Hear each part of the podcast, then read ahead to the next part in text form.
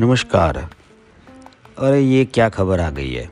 देखिए, खबर तो बड़ी बुरी ही है। अगर आप घूमने के लिए या किसी काम से विदेश में जाएँ, लंदन में जाएँ, इस समय और वहाँ पर आपको कोरोना पॉजिटिव डिक्लेयर कर दिया जाए तो इससे बुरी खबर इस समय और क्या हो सकती है?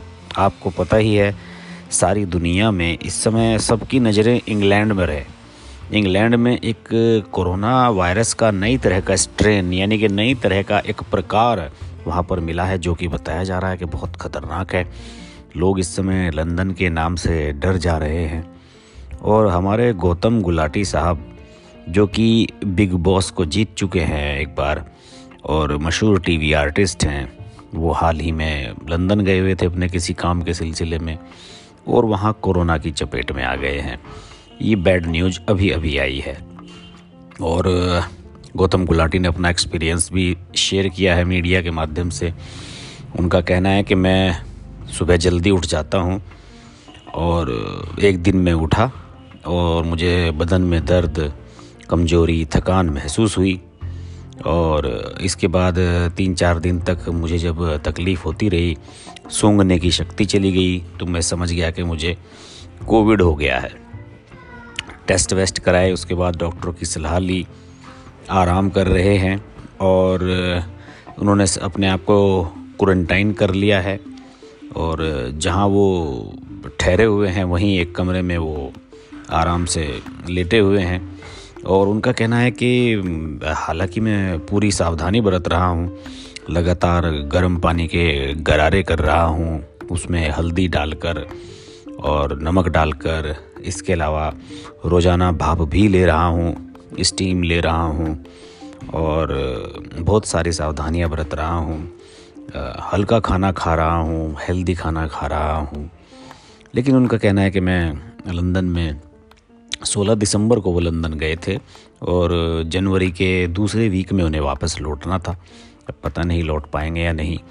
वहाँ से अपने अनुभव जो उन्होंने शेयर किए हैं, उसमें ये भी बताया है कि वे अपनी माँ के हाथ का बना हुआ खाना बहुत मिस कर रहे हैं और उनके भाई और माँ दोनों ही उनके लिए परेशान हैं।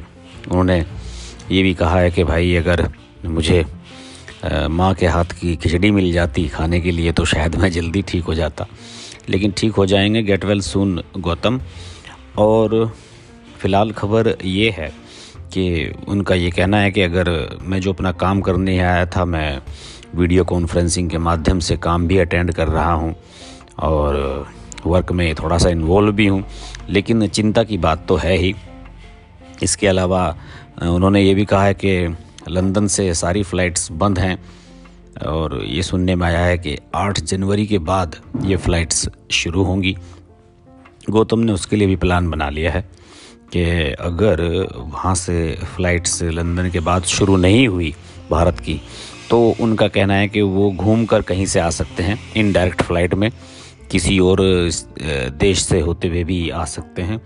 लेकिन फ़िलहाल उनका ध्यान फोकस से सिर्फ़ इसी बात पर है कि किसी भी तरीके से अपने आप को स्वस्थ किया जाए और कोविड पॉजिटिव जो रिपोर्ट उनकी आई है, उसको नेगेटिव में तब्दील किया जाए और खुदा ना खास्ता उन्हें नए वाले स्ट्रेन से सामना ना करना पड़ा हो।